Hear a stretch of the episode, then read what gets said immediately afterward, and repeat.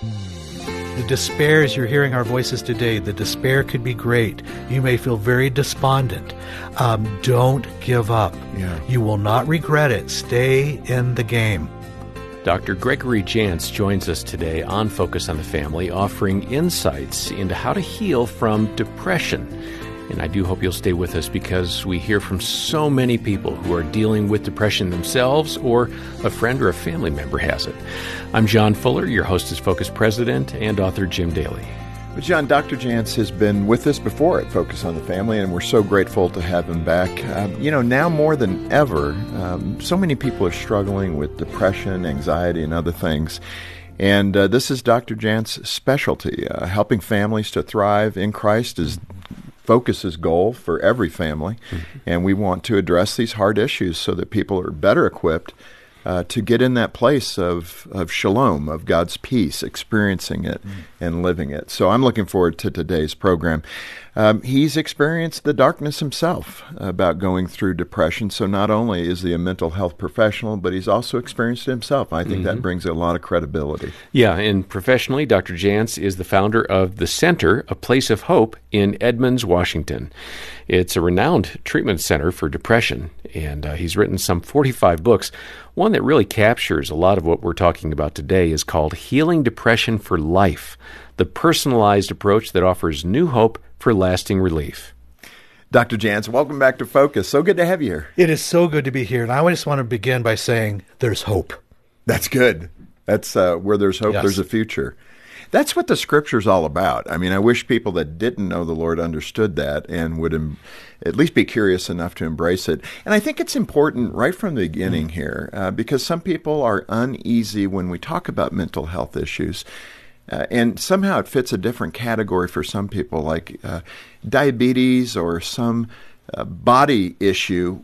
People are comfortable talking about that and medicines that can be used to treat those things. Right. But when it comes to mental health, it tends to be a little more of a taboo subject, uh, particularly for Christians. It is. And let's just be really bold with this today. We know that depression, and I know the word is not even a fun word, but depression right. and, and anxiety have a stronghold on many. And we need to talk about how do you get out of that? Yeah, for sure. Also, I want to, you know, kind of give you the opportunity right from the beginning here when you're melding psychology and your faith in Christ. Right. Uh, speak to that and how, you know, it's like the scientists of old, Newton discovering gravity because he believed he had a faith in Christ, or uh, Louis Pasteur, or any of those great right. scientists that had a, I would suggest, a better well roundedness when it came to theology and psychology and other things that they would study. But these were typically men and women of faith.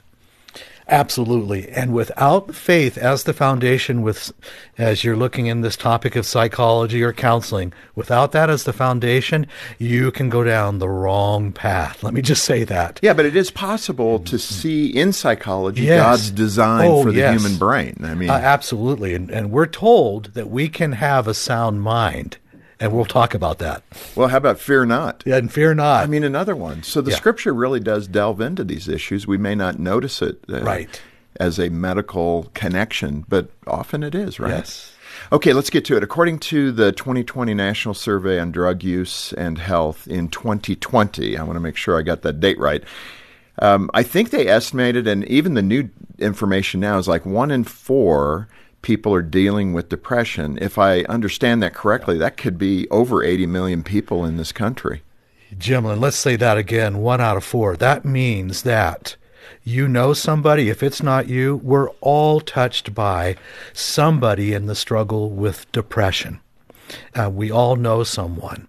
And those numbers have risen exponentially since COVID, since post pandemic, and we're seeing those numbers continue to increase right now. Yeah, maybe since cable news too. Yeah. right? I mean, well, everything is fear. Everything. Everything is, is fear, falling apart. And mm. uh, it is true that right now the number one diagnosis in our country and, and many others is anxiety followed by depression. Yeah. And we're seeing the addiction rates have skyrocketed. Anytime addiction rates go up, depression and anxiety will go up as well. Wow. That's interesting. Let me let me start because I think for people viewing us on YouTube Yes. and listening to the broadcast or the podcast wherever this is going to be, uh, your personal journey brings a lot of validity to this. You're not just some scientist who's looking at this from afar. You've gone through it. I know what it's like to walk through the despair and the despondency. Those two words, despair and despondency. I've been there. I know what it's like. And I also know what it's like to get out of it. And I know you need a plan. And that's when we see hope when we have a plan. And though it was many years ago for me, I remember what I went through. And I think it gave me a special empathy and care and compassion when I see others suffering because I know there's a way out. Yeah. Describe it though. I mean, I feel like uh, for me, I've always been buoyant. I've always, Yes. even, you know, I think you would call it resiliency. But, you know, being an orphan kid, I just got up every day and said, okay, I got to put my left foot in front of my right foot. I didn't feel like I had a choice to be sad. Right. It's like I just got to go. And so I've never really experienced that. What, that depression, what Sure. does that feel like? and we, feel we need to look at depression because it can come from a lot of different sources. And as we look at this today, that's why we've got to look at the whole person, how God designed us. What's it feel like? It's the person in the morning you're trying to get out of bed and you go, ah, I don't even know if I can make it through this day. And it takes all your energy to function. You probably notice it's hard to make a decision. You might have had a restless night of sleep. You feel like, man, my appetite's way off. I'm either not eating or I'm eating all the time. And you're looking for a way of escape. And maybe you've already tried a lot of things. You go, well, uh, I've done this, I've done that, but it seems like nothing has worked. And you still have, I'll use the word oppression, you still have this heaviness over you. And you begin to wonder, well, what's wrong with me? Uh, you may even say to yourself, I'm a Christian and I, I shouldn't be having this trouble. And you may be struggling with that, um, e- especially when you feel like you've done everything I know to do and I'm still struggling. Yeah. Uh, in the book, you talk about three deadly emotions blocking progress for those suffering from Right. depression. Let's nail those down. What are those three deadly emotions? We always want to cover all the bases. So, emotionally, I want to look at three potentially deadly emotions. One is anger. Maybe another word for anger could be resentment, unforgiveness, hurt. Hurt's a good word for anger. And maybe I haven't even realized I've internalized all this hurt. And internalizing that hurt, I have found myself uh, full of bitterness, and I don't even realize that's what's happened. Okay, so that could be anger and hurt. Then there's fear. Maybe I grew up in a family where there was a lot of intimidation or fear, and I, I learned how to be an anxious person. Or perhaps I have something going on in my body that's putting out a lot of anxiety, so it's a physical issue. But anxiety paralyzes the brain and it, it makes it hard for us to make a decision. When I'm anxious, uh, my self doubt is high. I can't seem to make a decision. Uh, I don't feel worthy. I probably don't feel loved. So that's anger, fear. The last one is guilt. Now, another word for guilt here could be shame.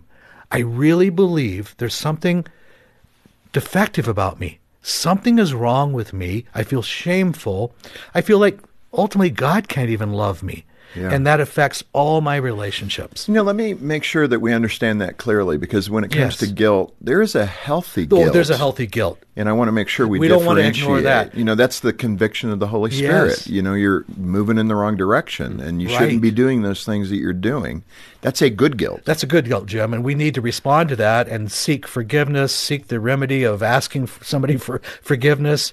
But we're talking about a false guilt or a shame that says, I just believe there's something really wrong with me and, and I'm always going to be this way. Well, shame, and I think it's so important for people to understand this, especially in their relationship with Christ. Right. God does not shame us, in my opinion. I mean, I don't see anything in Scripture where it's shaming. It's a desire to love us and to move us to a healthier place. Right. Give us an example of what shame, you know, you mentioned that, but a person who internalizes that shame, what does that sound like in our Well, if I internalize shame, I'm going to probably be depressed. I'm going to be anxious.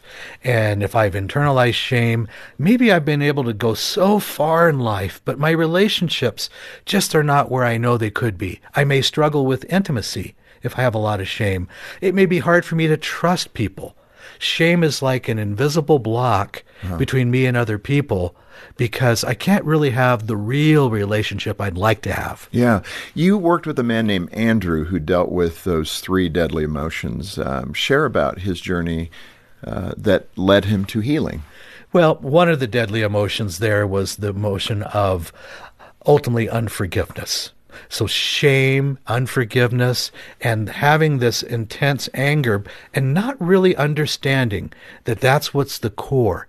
You see, I believe with the whole person approach and with Andrew, we had to get down to what was the core issues that he has been facing his whole life and his whole struggle with, with depression. Now, one of those happened to have been uh, really ultimately hurt, uh, shame in his life, and that had to be addressed. But you know, we do need to look at the whole person. If I live that way for a long time, I've got to change how I think. I have to renew my thinking as well. Yeah. And maybe I haven't taken good care of myself physically. So I've got to change how I care for myself. Uh, so when you have healing from depression, and Andrew had this, it is a process of healing in all areas of your life. It'll start in one area emotionally, but it's going to have a ripple effect in other areas of your life. Oh, which is so good. You also, this wasn't in the book, but uh, you mentioned to our producer uh, something about silent depression and how it's damaging marriages today. Oh, I really do want to speak to this. Yeah. Silent depression in our marriages. What we're seeing now is perhaps one person, a spouse, who's been suffering for a long time. And it's affected intimacy. Uh, there's emotional isolation. There's a pulling away in the relationship. And maybe it was subtle. Maybe it was sneaky over time. And before you know it, there seems to be great distance. But we've never really understood what the spouse, the one we love so much, has been suffering from is depression. So we've never really called it what it is. I'm just saying, well, there's been a silent depression. It's been affecting the marriage in ways. So we just want to shed some light on that. Yeah. In that context, though, uh, you know, for the wife who is listening Yes. right now, or maybe the husband, Right. they may have a gnawing sense that it might exist in me or in my spouse. Right. What, what is a kind of a checklist to identify it and validate it? Sure. One of the first things to look at it, am I moving away from my spouse, moving away from my loved ones? Am I emotionally isolating more and more? Would I rather spend my whole night engaged in technology or with my spouse, for example? What are my escapism behaviors? Hmm. Am I developing a secret addiction? Hmm. That's a big one. What does that look like? What it are looks like addictions? maybe I am maybe it's with food. Mm-hmm. I'm secretly eating, or maybe it's with alcohol. I'm starting to do some things that are kind of surprising myself, but and it, I'm trying to keep it a secret, and it's just a way of self-medicating. Yeah. Dr. Jantz, you also have a story about a woman named Kelly who dealt with depression as a result of stress. I, I probably could relate to that one more so. When, you know, usually work related, I feel more stress at work than I do at home. Sure. But when, you know, there was a season years ago, I was just, I was under a lot of stress. Right. And I, I think I was leaning into depression, but I didn't know it. Um, I It may just- not be a label we use. Right. But I was eating more. Yes, yes. you know, I wasn't as, I just didn't feel as healthy. And Right. I, I think emotionally, I was just under a lot of Yes. pressure. And I didn't realize it. Well, let's talk about chronic stress. By the way, post pandemic, pre pandemic, the whole season, we've all gone through chronic stress. This has Right. affected all of us. It's kind of modern day life is It's- chronic stress. Yes. And so, to now varying degrees, maybe you've been in a, a job or a situation where the stress is really intensified. Chronic stress over time, untreated, will cause us to have a physiological response of usually depression and anxiety. You know, our adrenal glands can only pump so much cortisol in our system before, after a while, the body begins to go, I'm not doing well. You know, we start to get messages. And our body can create an internal depression or anxiety because of chronic stress. Yeah. And then chronic stress can also cause this, and you said this so well, Jim. Well, I can turn to food, um, or I can start to turn to other things just as a way to self medicate or kind of try to escape from whatever's going on. Yeah. And I the thing about it at that point, I would think with chronic stress, we're not even the flags may not even be going Right. off. It's subtle. It it just comes upon us. Well, and we just keep going when we have Right. chronic stress. That's what I did many years ago because my season of depression was a result of chronic stress, very poor self care. I was not doing well caring for myself. Sleep is generally affected. I used to work in sleep research as well. And so we know right now we're seeing uh, high numbers of folks with sleep disorders. Sleep insomnia is high. Sleep apnea numbers are high because once we're living in chronic stress, once we're living with depression and anxiety, it will affect our sleep. Yeah. A practical point there is how do we control the controllables? What are mm-hmm. those things we can do in the chronic stress phase that hopefully will catch our attention and then we can do some things to uh, put ourselves in a healthier place? Well, there's a couple simple things I'd suggest doing right away. One is, uh, do you remember the old-fashioned three by five cards? Oh yeah. okay. I have some. okay. They may be dusty. I still I still use these. Uh, in fact, this morning out of my jacket, I pull. I go, oh, these are from before. Um, Five years ago. yeah. So um, I want you to take a verse, and maybe it's like Second Timothy one seven. For God has not given me, make it personalize it, a spirit of fear, but of power, love, and here's the key word: sound mind. Write that verse down. Put that on that three by five card, and I want you to go outside. 20 minutes, half hour. I want you to go for a walk and I want you to just start breathing outside. I want you to pull that three by five card out and say God's word out loud. Say that out loud. And um, begin to do something to just renew your mind. Now, it sounds really simple, but while you're doing that, I want you to take your water bottle with you. I want you to start drinking water. Under stress, we tend to drink less water. When we're anxious, we drink less water. Start drinking your water again. We drink a lot of other things instead of Right. things that are helpful. Um, I want you to get moving. Just that simple movement um, and getting outdoors. Now, you will not feel like doing this. You're going to go, okay, that sounds good, and you will not feel like doing it. This is going to be a decision. Oh, Lord God, help me get outside and do this. Help me start moving again. Um, but also look at what else is going in my mouth nutritionally. Am I skipping breakfast? Am I not getting enough protein? What am I doing nutritionally? Okay, you got me on that one. Gee, I did have an Aussie bite. They're very small, but uh, and my cup of coffee. So, but it's the simple things that make a big difference over Yeah. time. But when we're under chronic stress, we stop doing all those good things. I want to uh, highlight the water intake because Yes. part of it, you know, sometimes we we think, oh, this is a little Sure. wackery or whatever. But the body I saw, like on a 176 pound person, I'm just taking that number as a, a number. Sure. But i- it said that we need, at that weight, you need about 88 ounces of water a day. Here's the difference it makes water improves mood, water improves concentration, water improves blood pressure. There's a lot of reasons to drink the water. And everything else that you're going to do, water will help it work. Hmm. So we've got to go back. Don't replace it with soda. Well, it's like it's like the the gentleman I was talking to recently goes, I think I'm drinking about twelve cups of coffee a day. I go, okay. Now, twelve cups is probably not a good idea. You're going to feel anxious, Right. Right? Was he drinking any water? right? No. Yeah. Okay. Now we fall into those traps uh, when we're under chronic stress. Remember, chronic stress is one of the pathways to depression. Yeah. Let's uh, touch on forgiveness. Yes. That's another aspect of getting to a healthy place. What are the steps of forgiveness we can take to kind of overcome those toxic emotions? Sure, it's about setting you free. It's a toxic emotion like shame, and we really wanted to begin to cleanse ourselves of that past hurt and pain. And I think forgiveness for a while will be a daily decision. It's a decision I'm not doing this for the other person, I'm doing this for me, Yeah. and I need, Lord God, help me do this. Help me make a decision to disconnect from that pain. Now, I will always have the memories. You won't. You, we don't forget what happens to us, but the power of those memories you'll find over time with forgiveness, and you will find God will do a work under forgiveness, and it could be a key to your healing. Yeah. You know, Greg, in that context, the I'm thinking of the person again where you have confidence in who you are. I mean, Yes. you're, the other word I would use there is comfortableness. Hmm. And we don't need to, I, I would hope we don't feel guilty that we're comfortable with who we are.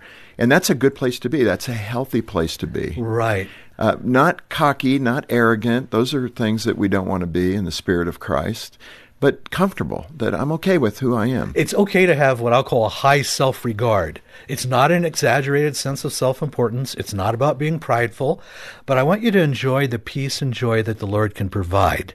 And with that, you can affect other people. Yeah. With that, your gratitude's going to grow. You're going to feel more optimistic about your future. And so, recovery from depression, I want to say, don't give up. Keep going. There could the despair as you're hearing our voices today. The despair could be great. You may feel very despondent. Um, don't give up. Yeah. You will not regret it. Stay in the game. Yeah, well, that's a good encouragement. Let's talk about the power of prayer in that regard because, boy, all over the place now, even medical professionals, surgeons, doctors are talking about the power of prayer. And they're seeing it, that it has an effect on people.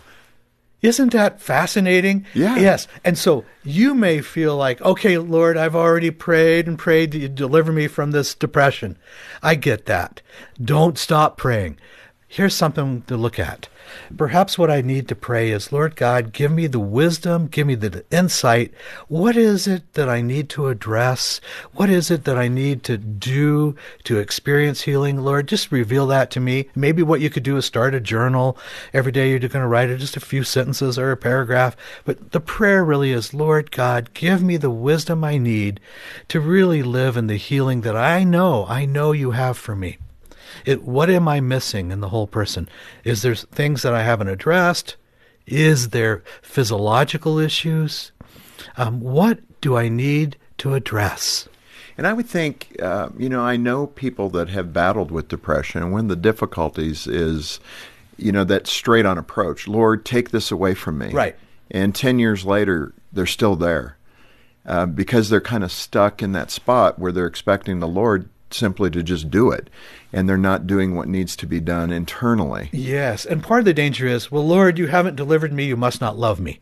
You see, we Oh, start to so now think. it adds more shame. Right, exactly. So that's why I say just change the prayer up a little bit. There's answers. Please, please stay in the game. And, and Lord, just show me what I need to do. Who do I need to talk to? Uh, give me a new and fresh revelation uh, so that I can really, and, and Lord, as I get healed, help me to be a, a good voice for others who are struggling. Well, and that we're winding in here, but I mean that is part of the other uh, antidote to this is how, and you yourself personally, with your own struggles with depression and overcoming it, and helping others, uh, finding that personal purpose to help other people who are struggling with depression. I mean that that's Jim, I, I'm great thing. passionate about helping Yeah. people have recovery and healing. One is I know it's possible. I also know the depths of that despair as well. Uh, and that's why I say do not give up. God will promise. God's word is true. You can have a sound mind. Uh, sometimes we're just missing uh, certain pieces to the puzzle. So pretend depression's a thousand piece puzzle. Yeah. Okay, you got a lot of pieces in there, and maybe there's just a handful of pieces left. We're going to get the puzzle done. Yeah, and that, that is why we're doing what we're doing today. Mm. That's right. And I just want to say again, we're going to come back. I want to ask you some more questions that fill out some Good, of that uh, mind, soul, and body approach that you're talking about. And, you know, we're here for you. This is why Focus on the Family exists for 45 years, starting with Dr. Dobson. I mean, we have wanted to stand in the gap with you. So get a hold of us. We have caring Christian counselors who can help. Uh, you can set up a phone call. They'll get back to you and talk with you about your situation. They'll pray with you and most likely provide resources for you to continue in the journey. A wonderful place to start is with Dr. Jantz's book, Healing Depression for Life. And on behalf of Jim Daly and the entire team, thanks for joining us today for Focus on the Family. I'm John Fuller, inviting you back as we continue the conversation with Dr. Jantz and once again help you and your family thrive in Christ.